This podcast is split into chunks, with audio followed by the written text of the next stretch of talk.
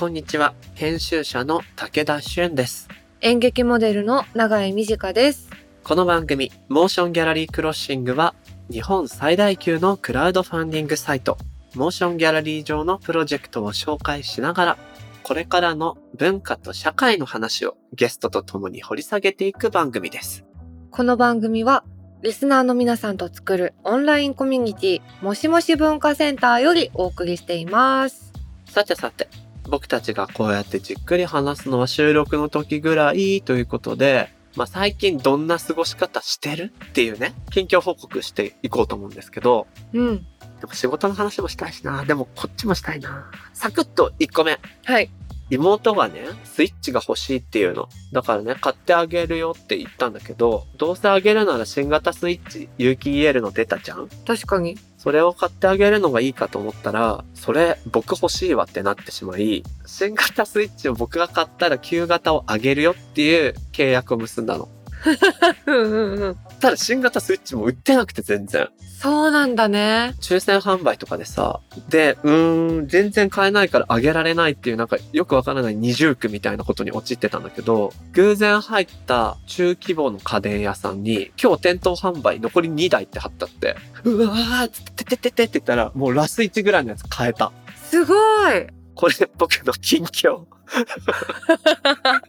ラッキーだね、でもそれ。そうしたらなんかとっても特別なものの感じがして、今ポケモンダイパリメイクやってんだけど、新型ですぐやろうと思ってんだけどさ、せっかく特別な残りにだいを買ったから、傷防止フィルムを貼ってからやろうと思って。はいはいはい。で、傷防止フィルムがね、届いたんよ、おととい。にまい入ってて。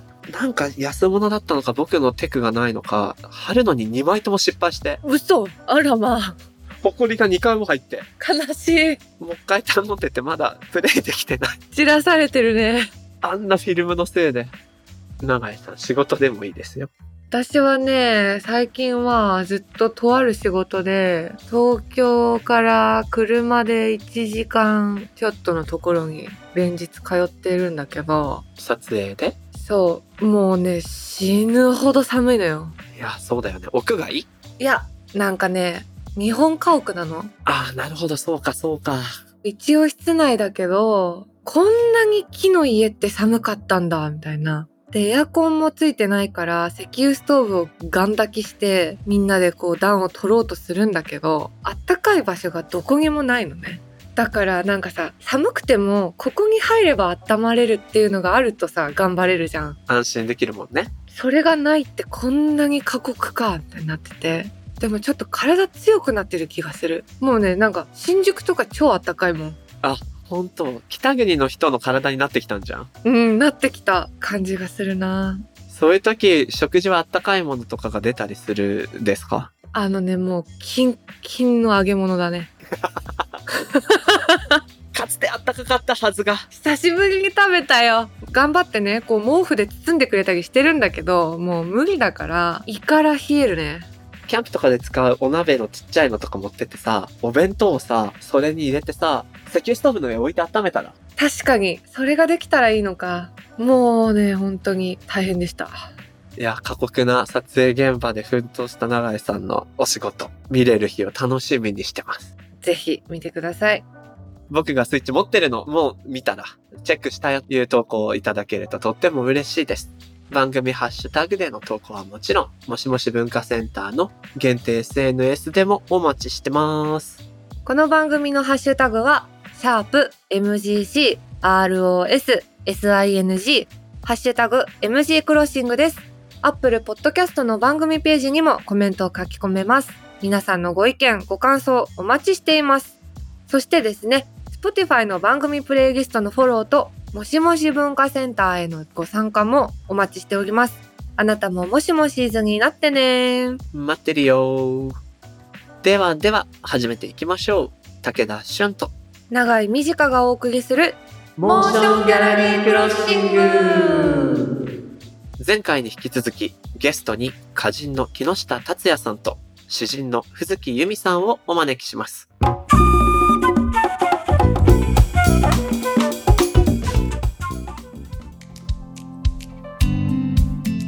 さて、ここからは今話題になりつつある文化的なトピックを深掘りしていくディープフォーカス。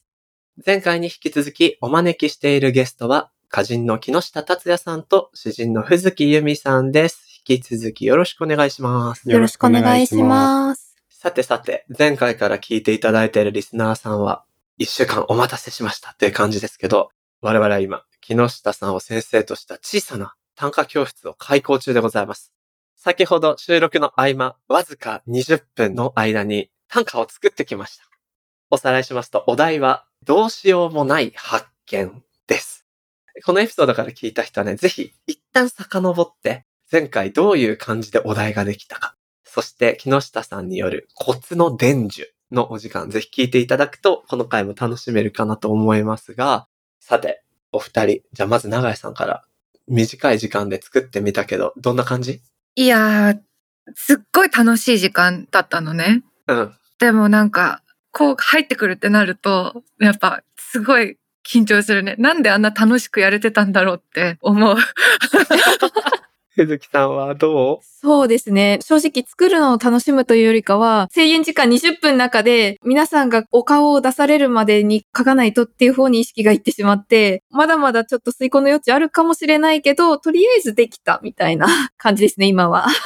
なるほど。僕はですね、このお題、事前にちょっと聞いてはいて、なのでちょっとずるいんですけど、昨日の夜にちょっとやっとこうと思って。えらいタイプだ。で、十数年ぶりに作ったんですけど、もうね、ソファーの上で身もだえしてました。本当に恥ずかしい恥ずかしいみたいな。なんて言うんだろう。拙い工夫をしたい。でも拙いみたいなので、すごい恥ずかしくなって、いやもうでも工夫の余地も時間もないし、というので、みっつよっつ作ってみたんですが、さっき木下さんのコツを聞いて、あ、ちょっとこれはないなって思うのがいっぱいあったので、にじゅっぷんの中でちょっとだけいじってみました。でも体温がすごい上がってます。私逆、どんどんなんか寒くなってきてる。緊張して。手が冷たいです、私も。手が冷たいよね。手が冷たいのに顔が熱いの。なんでしょう、これ。ドキドキする。いや、いよいよじゃあ発表したいと思います。準備はいいですか？はい、もう準備も何もね。ないよね。言うしかないよ。では、お一人ずつ発表して、木下さんから一人ずつ公表いただこうと思うんですけど、もう台本で順番が出てたんで、これ通りいきます。永井さん、お願いします。はい。水を飲む瞬間にだけ覗く口。加えるタイプ、解釈違い。ほう。水を飲む瞬間にだけ覗く口。加えるタイプ、解釈違い。これはなんか何のこと言ってるかとか言った方がいいんですか？ヒントなしで。ヒントなしで。味わってみましょう。映しといてもらってもいいですか？おそらくペットボトルか蛇口から水を飲む時のタイプですよね。まあペットボトルにすると加えるタイプの方と、まあ、離してこう飲む方、口から離してジョボジョボって口の中流し入れるタイプといらっしゃると思うんですけど、なんて言うんだろう。ペットボトルを飲んでる瞬間ってちょっと見られるの恥ずかしいじゃないですか。飲む人は。その瞬間を見ている歌の主人公ですよね。うん。この人って飲み口ごと加えちゃうタイプなんだっていう衝撃というか。思ってたのと違ったんでしょうね。思ってたのと違ったっていうのが多分解釈違い。そっちかっていう。帰結したのかなっていうことですよね。まあでもすごく一瞬の切り取り方がうまいなと思って。やっぱりペットボトル飲む瞬間って、こういう言葉にしないと、風景の中では本当に一瞬で流してしまうものなので、そこを捉える目というのはすごくいいなと思いました。カメラっぽい。そうですね。だからカメラで、まあ普通に撮影していて、その一瞬だけ切り取ってる、フィルムの一枚みたいな感じのものを捉えられているところがすごい、最初でこれは多分すごいなと思いましたね。ちゃんとしかもこれ定型ですね。ちゃんと音守ってる。すっごい数えた。合ってますよね。ちゃんとちっちゃいユーモアをね、騙されずに解釈違い。その最後の解釈違いっていうのは、ご本人的にはどういう意図でつけられたのかなと思う。これは、今ってみんなずっとマスクしてるから、そのマスクしてる状態の顔でどんどんかっこいいなって、二次創作みたいに人のことを膨らませてたけど、実際出てきたら、あ、ちょっと私解釈違いが起きてるなってこう、よくこうオタクって解釈違いって言うんですよね。その推しのキャラクターの行動とかに対して、ちょっとこれは解釈違いだから読めませんみたいな、その気持ちでした。用語なんだ。なるほど。つまりこれはがっかりしてるんだ。ちょっとがっかりだったけど、うん、押せないなってなったの？でもその解釈違いをもっと知りたくなった気持ちも私の中にあったので、そっちのパターンとすごい迷いました。もっと解釈違いくれっていうことにするか、解釈違いでやめるか。なるほどね。裏切ってくれ。本当は加えるタイプじゃない方が良かったってことですか？そうですね。なんか普通にこう斜めに添えて飲んで欲しかったんだけど、すごいゴキュって加えてたからびっくりしちゃった。特にこうマスクしててかっこいい鼻から下を想像してて、マスクを外して加えると、加える時ってちょっとやっぱり若干変な顔になると思うんで、またさらにこのマスクをしている時の顔とギャップが広がると思うんですよね。広がりました。そこがすごくうまいし、今のマスクの話を聞いて、まあ、確かにそうだよなと思って、特に今の時代だからこうマスクがあって、初めて口を見て、さらにペットボトル食われるんかいみたいなちょっとショックがあって、ちゃんと今を捉えた歌だなと思いますね。ありがとうございます。ふつきさんはどうですか？見てみて。確かにその一瞬の出来事を切り取るのってすごく難しいんですけど、言葉で。それがちゃんとこう短歌の韻律のスピード感と相まって鮮烈に見えるように作られているのが、初心者なのにそれができてるっていうのがまずすごいなっていうふうに感じました。人前で飲み物を飲むときって妙に自意識が働いて綺麗に飲もうとして失敗したりするタイプなので、私はなんか水こぼしたりとかするタイプなんですよ。はいはい。だから結構そういうこと気にせずに無防備に加えて飲んでる人とか見ると、逆にこう人間的に違うタイプの人だなと思って惹かれるかもしれません。私はいい意味でギャップになるなって思います。解釈違いに惹かれるっていうこともあるかなっていう、そういう読みもあるかなっていう感じがしました。その解釈違いの解釈違いみたいな感じですけど。おー、なるほど。面白い。さて、これちなみに、これは木下さんに聞いていきたいですけど、さらに良くするにはどういうところを気をつけるといいんでしょうね。聞きたい。やっぱり一個こう解説を聞いてすごくよく分かったんですけど、マスクっていう道具がどっかに挟み込めると、よりこうなんかその瞬間が明確になるというか。確かに。あえてマスクを書かずにその瞬間を想像させるっていうのもあるとは思うんですけど、読んだ時にこうスッと受け取れるとしたら、どこかにマスクを入れるかなって思うんですけど。なるほど。マスクを入れる。確かに。制作背景聞いて、ああ、なるほど。マスクで見える目元とのギャップかっていう腹落ち感が確かにあったかもしれない。うんうんうん。メモしました。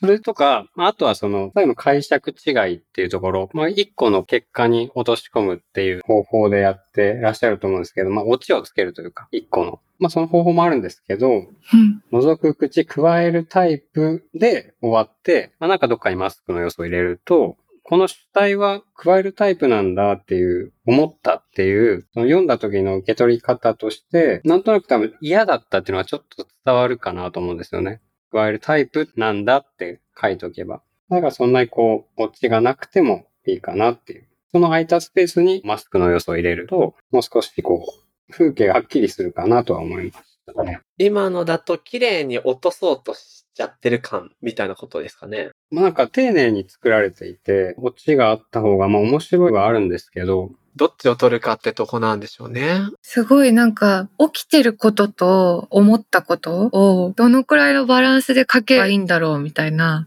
でも書きたいことに対して文字が少ないじゃないですか。それがすごい不思議でした。だから本当に一瞬のことにしようと思ってこのことを選んだけど、こんなに一瞬でも足りないみたいな不思議な感覚。確かにエッセイだったら全部書けちゃうもんね。そうですよね。これ文章にしたらすごくわかりやすく伝えられると思うんですけど、やっぱりギュッとしているので、何か外さなければいけない。何かこう圧縮しなければいけなくて、多分その過程でどっかでマスクは外したんだろうと思うんですけど、あのこの文章の中から外しましたね。下げるだけ入れようかなとかもしたんですよ。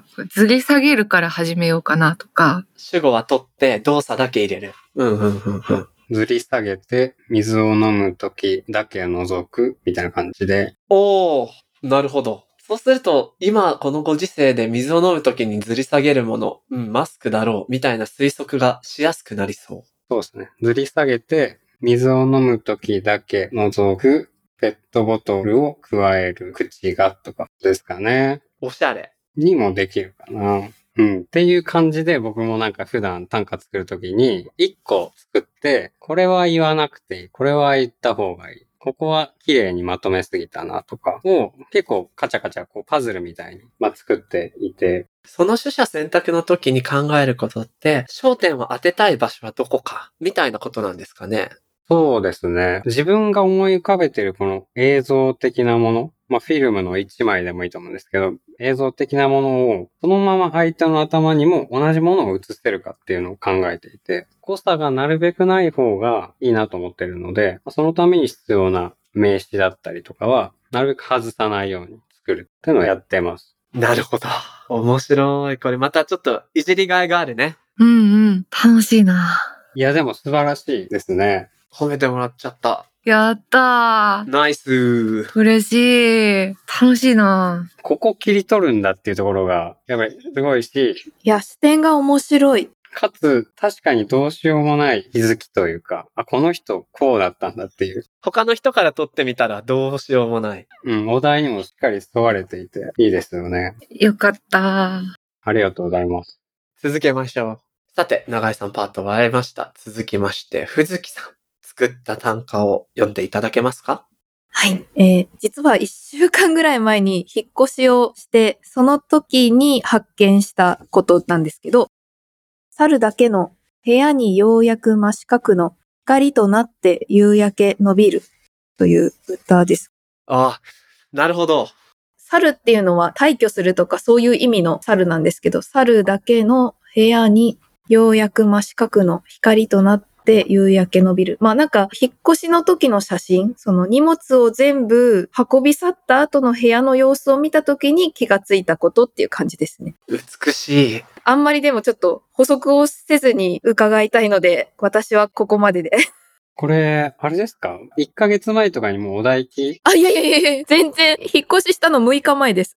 猿だけの部屋に住んでる時は家具とかを置いていて、もともと光がこう真四角ではなくて、その影に遮断されたりして、四角ではない光が床に落ちていると思うんですけど、すべて家具を取り去った時に、ようやく初めてこの窓の、そのまんまの四角の光が落ちてくるというところの、まさにこの引っ越しの時にだけようやく気づけるところですよね。このようやくが効いてんでしょうね。うんうんうんうんうんうん。すごーい。これにじゅっぷん？いや、でも本当に写真のアルバムを見返してて、たまたまその、もう何年も住んだ家で思い出として撮った写真を見たときに、あれ、今まで気がつかなかったけど、こんなに窓の光、真四角で綺麗だったんだって思って、まあ、発見とも言えないような発見だったんですけど、これちょっと歌にしてみようみたいな感じです。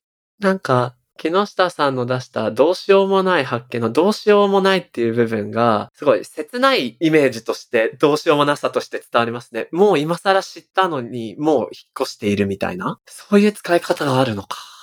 もうなけなしの頭でこう絞った感じが私としてはあったんですけど。いや、特に何をも言うこともないと思うんですけど。ちょっと終わり方悩んだんですよね。その、最初は夕日が伸びるとか、もうちょっとこう、例えば鍵はかけないとか、引っ越しに紐づけたようなことを下の句としておこうかなっていう気持ちもあったんですけど、内容がごちゃごちゃしてしまうと伝わりにくくなるかなと思って、その光つながりで夕焼けを持ってくるっていう割と安易な選択をしてしまったので、あんまりその終わり方がもうちょっと面白くなるんじゃないかと自分では思いつつ、まあでもちょっと引っ越しが終わった解放感を伸びるっていう言葉で出そうかなっていう感じでしたね。なんかこの猿だけのっていうところで歌にやっぱりこの切なさが要素として入ってきていて、まあ、短歌作るときって基本的に切ない歌ってなんかいいものとして受け取りやすいと思うんですよ。そこをうまくついているし、その引っ越しの開放感で伸びるっていうところを選んでるのもいいなぁと思いますね。なんか僕だったらこの例えばその夕日が伸びるっていうのを何にするだろうなぁ、光となって、なんか例えばこれ悪い例ですけど、猿だけの部屋に夕日が真四角の光となって床に張り付くとか、なんかそういう風にしちゃいそうな気がするんですよね、自分だったら。でも、ここにようやくっていう言葉を入れることによって、これまで住んできた時間、太陽の夕日がこう遮られ続けてきたっていうことが、ようやくっていうことで、スッと受け取りやすい形になってるので、まあ、いじるところがないですよね。いやいや、でも本当に見たまんまを言葉にしようとしたらそうなったっていうところが強くて、やっぱり部屋に真四角の光があるなが最初なんですよ。で、これが夕焼けの光だっていうのを頭で考えればたどり着くんですけど、光景をただパッと目にした時には、あ、真四角の光があるっていう感じなので、やっぱりそれを頭に置いた方が、自分と同じ認識を読者にもしてもらいやすいのかなみたいなことはちょっと詩を作る時の頭と同じ感じで考えちゃいましたね。なるほどね。今のおっしゃってた流れで言うと、やっぱり真四角の光が起点になって、猿だけの部屋っていう過去と伸びるっていう未来みたいなものが、今が真四角の光で、猿だけの部屋にようやくっていうところが過去みたいな、そのなんか時勢みたいなものをちゃんと描けていて、お手上げです。なんか私の頭の中に浮かんだのは、その木下達也さんと岡野大二さんの歌集の玄関の覗き穴から差してくる光のように生まれたはずだっていう本があるんですけど、その表題作がなんかイメージとしてはあったんです。あれはいい歌ですよね。なるほど、そうか。ようやくのよん音で時勢がちょっと変わってくるみたいなのはすごく面白い発見でした。今そこにいない感じがね、出てくるんですね。なるほど、なるほど。ありがとうございます。引っ越しの思い出に作れてよかったです。なるほど。そして、いよいよ僕の番だ。今の感じで。なんかもう選べるんですね。ただどれも連度が低いです。ワンアイデアで作った。でも永井さん、マスクをマスクと読まなかった歌がありましたが、僕はマスクをマスクと言ってしまったタイプのやつがあるので、それを、では、まず口で読みます。耳、いつか終わるといいね。疲れたね。メガネとマスクがかけられた日々。耳、いつか終わるといいね。疲れたね。メガネとマスクがかけられた日々。これはもう結構そのまんまですね。すごい、この時間、ゾワゾワするな。そうですね、なんか、かなりテクニカルというか。何かをしようとしてる手つきですよね、これ。短歌の五七五七七の最初の五を直って言うんですけど、そこを耳いつかっていう導入で始めてくるっていうことは、かなりの手だれだろうなと。これもなんか、やってたんでしょっていうくだりが原稿にあったから、やってたんでしょ感でまず行こうと思った感じですね。うん。でもすごくなんかこの、まあ、何を言うかって考えたときに、多分今のこの世の中の状況、大変な状況が終わるといいなっていうところを、普段武田さんメガネかけてらっしゃるので、マスクもされていて、その終わるといいなっていう願いをどこにこう託すかって考えたときに、この耳というものを題材に取り上げていて、まあ、その視点がすごくなんか焦点の絞り方がうまいですよね。嬉しい。うまいし、かつこのいいね、疲れたねっていうこのね、ねっていう繰り返し、このリフレインがやっぱり優しい。点はすごく、なんて言うんだろう。切れ味が鋭いんですけど、何を言うか鋭さがあるんですけど、どう言うかのところで優しくしている、この塩梅がすごくうまいなと思いました。嬉しい、恥ずかしい時間ですね、これは。で、特にこう、今、で、皆さんマスクをしてらっしゃるんで、耳がこうね、なんか痛くなったりすると思うんですよ。それって、やっぱ読んだ人も実感があるでしょうし、なんかすごく、この耳が痛いなっていう実感と、早くこの状況を終わればいいなっていう実感を読んだ人もあると思うんで、すごく受け取りやすい形になっているなと思います。これは僕別の地上波のラジオ放送の番組のパーソナリティもやっているんですけど、そこでミュージシャンのゲストを毎週呼ぶんですよ。でもこのにねんかん聞く話聞く話全部ライブがやりたいんですけどねっていう話が多くて、僕自身も結構番組の関連もあって週にいっかいぐらいライブとか大きい音浴びに行ってたんですけど、行けない時の車中電車の中で耳むしろ本来の役割じゃないものめちゃくちゃかけられててかわいそうだなって思ったんですよね。フックになっちゃってて、これ全部取ってちゃんと音を聞かせてあげられたらいいのになーみたいな気持ちで作った感じです。うまくて優しいってなかなか両立が難しいというか、鋭い切り方を見つけたら、それだけでやっちゃうことが多いね、僕も。でもそこになんか優しさを入れられるっていうのはすごくいい方なんだろうなっていう気がしましたね。おー、嬉しい。ちなみにこれは今のにじゅっぷんで作り直したやつで、元の形は結構違ったんですよ。あ、どんな形だった？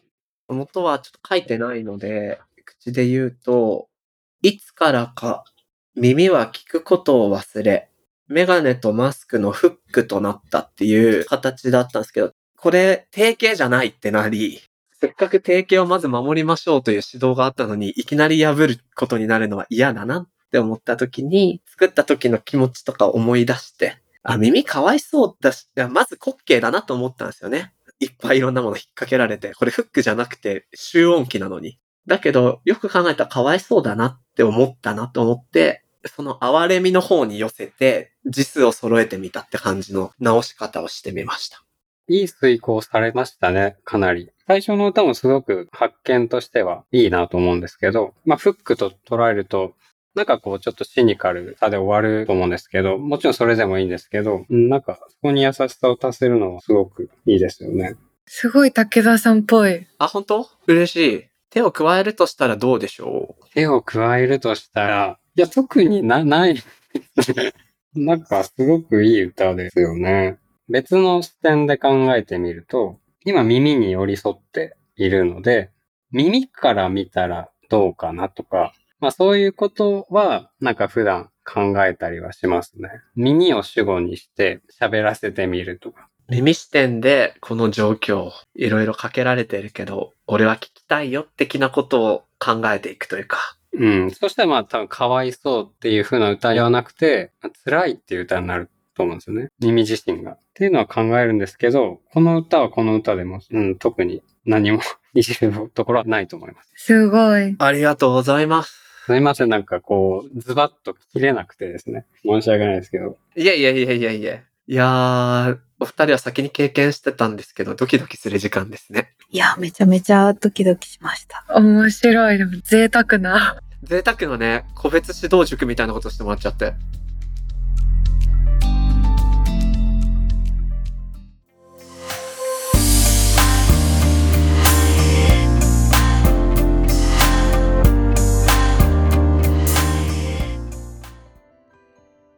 さて、ここからはモーションギャラリーで現在挑戦中のプロジェクトの中から特に注目してほしいものを紹介するホットプロジェクト。今日は僕も楽しみにしていたあの二人のプロジェクトを紹介するということで、永井さんお願いできますか？はい。今日ご紹介するのはですね、去年しちがつのゲストにお越しいただいた竹中真希さんと野村ゆめさんによる ミーアンドユー の新メディアコミュニティ立ち上げプロジェクトです。はいはい。今回立ち上げるコミュニティは、小さな違和感も幸福もなかったことにしない、個人を尊重し、社会構造の問題に目を向けるための場所にしていきたいということで、たくさんの取り組みをされていきます。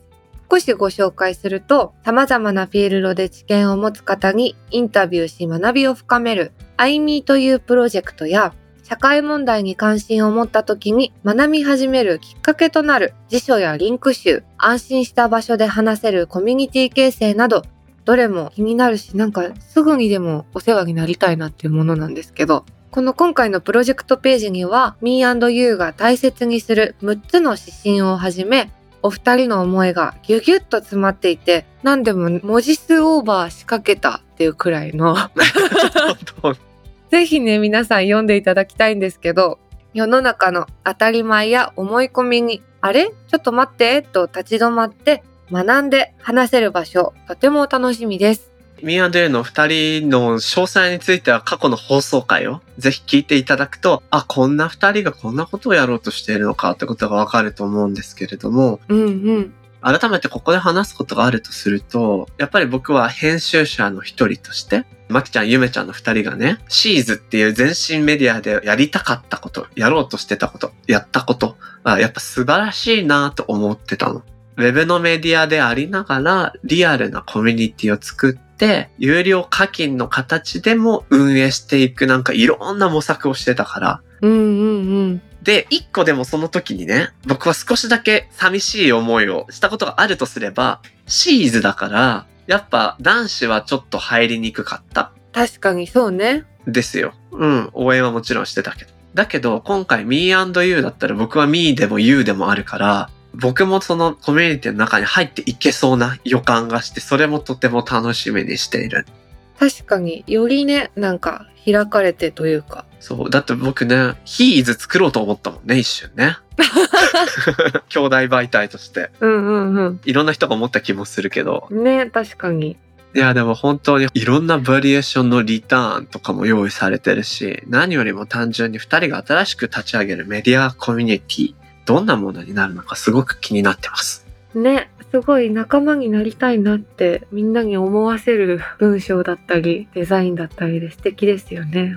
そんなですね、 ミーアンドユー の竹中真希さんと野村ゆめさんからリスナーの皆さんに向けてメッセージが届いているのでご紹介します。私たちはこれまでシーズを通じて女性として生きていく中で生じる様々な違和感と向き合いながら、目の前の私とあなたの対話を大切に考えてきました。新たに立ち上げる ミーアンドユー のメディアコミュニティでは、女性はもちろん様々なジェンダー、セクシャリティの方や異なる状況の中で生きる一人一人が、小さな違和感も幸福もなかったことにせずに生きていくためにどうしたらいいか、みんなで考える場所になればと思っています。エスエヌエス では話せないとき、家族や会社、学校の人には話せないとき、社会問題について考え途中のことや本、映画、音楽など好きなことについて話せたり、新たな人や物との出会いが見つかったりするような場所を必要としている人に届いたら嬉しいです。ということです。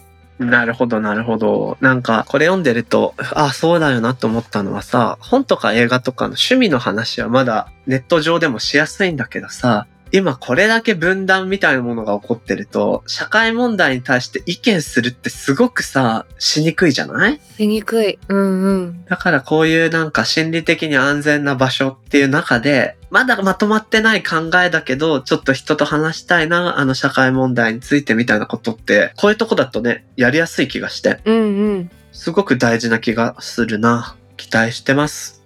竹中さん、野村さん、ありがとうございました。このプロジェクトはモーションギャラリーでにがつとおかまで、ぜひチェックしてみてください。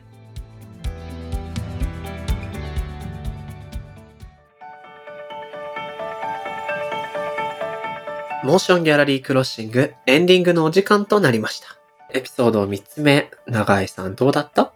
面白かった。面白かったね。もうね、リモートだけども、画面越しにウキウキの顔が伝わってきてたよ。いやー、すごい、なんかなんて言うんだろう。新しい使える鍋を手に入れたみたいな。こうやったらあの料理ってできるのか、みたいな。そうそう。すごいこう自分の中にあるさ、なんか思い出とかこう気持ちとかをアウトプットする。道具だよね。うん。こんな風に新しい道具と出会えるんだなっていう嬉しさでいっぱいだな。あとなんか木下さんの教え方とっても素敵で、選択肢を与えてくれるのもそうだったし、なんか過去に相性がいいみたいな話あったじゃない？思い出とか。うんうんうん。だから過去のことを手繰り寄せて、それを元に言葉を選んでいくっていうやり方で、ちょっと数いろいろ作ってみたいななんていう風に僕も思いました。ねえ、本当に。あと褒めてもらうの恥ずかしいね。照れちゃった。普通にずっとニヤニヤしてた。照れちゃうよ。いい時間でしたね、ほんと。ではではここでこれまでのゲストの皆さんからいただいた応援コメント紹介したいと思います。永井さんお願いします。はい、特集インディーミュージックの現在地のエピソードよんじゅうにからよんじゅうごのゲストにお迎えしたシンガーソングライターで ディージェー のマイカルブテさんからの応援コメントです。楽しい時間をありがとうございました。ズームであんなに長くお話ししたことはありませんでした。みじかさんの音声トラブルも面白かったです。とのことで。え、なんかあったっけ？思い出せないんだよね。じゃあ放送聞いてみようかと思ったけど、放送では綺麗にしてあるからわかんないね。確かに。いや、でもあの回もすげえ盛り上がって楽しかったな。うん、面白かった。いやー、会いたいですね。また彼女の活躍も華々しいので、うん、本当にぜひファンの方聞き直していただきたいですし、またお迎えしてもいいな、あれからどうだったみたいなのもやってみたいよね。ね、本当ですね。マイカルブテさん、応援コメントありがとうございました。この番組のハッシュタグはシャープ エムジーシー アールオーエス エスアイエヌジー ハッシュタグ エムジー クロッシングです。そしてアップルのポッドキャストのコメントでもご意見ご感想お待ちしています。また番組のオンラインコミュニティもしもし文化センターでは会員限定 エスエヌエス にて通称もしもしーずと呼ばれるリスナー会員の皆さんと番組クルーで番組の感想や気になるトピックについてシェアしているほか、毎月のオンラインミートアップやスピンオフトークなどここだけで楽しめるコンテンツが盛りだくさんです。さらに現在もしもしーず限定グッズも絶賛制作中です。もしもし文化センターへは番組概要欄に貼ってある ユーアールエル からアクセスしていただけます。皆さんのご参加お待ちしております。はい、限定グッズもね、間もなく年明けいつかな届くと思うので楽しみにお待ちください。さて、次回も引き続きゲストには歌人の木下達也さんと詩人の藤木由美さんをお迎えして特集歌が生まれるところをお送りします。それでは今回のモーションギャラリークロッシングはここまで。お相手は武田俊と長井美智香でした。また次回お会いしましょう。バイバイ。バイバイ。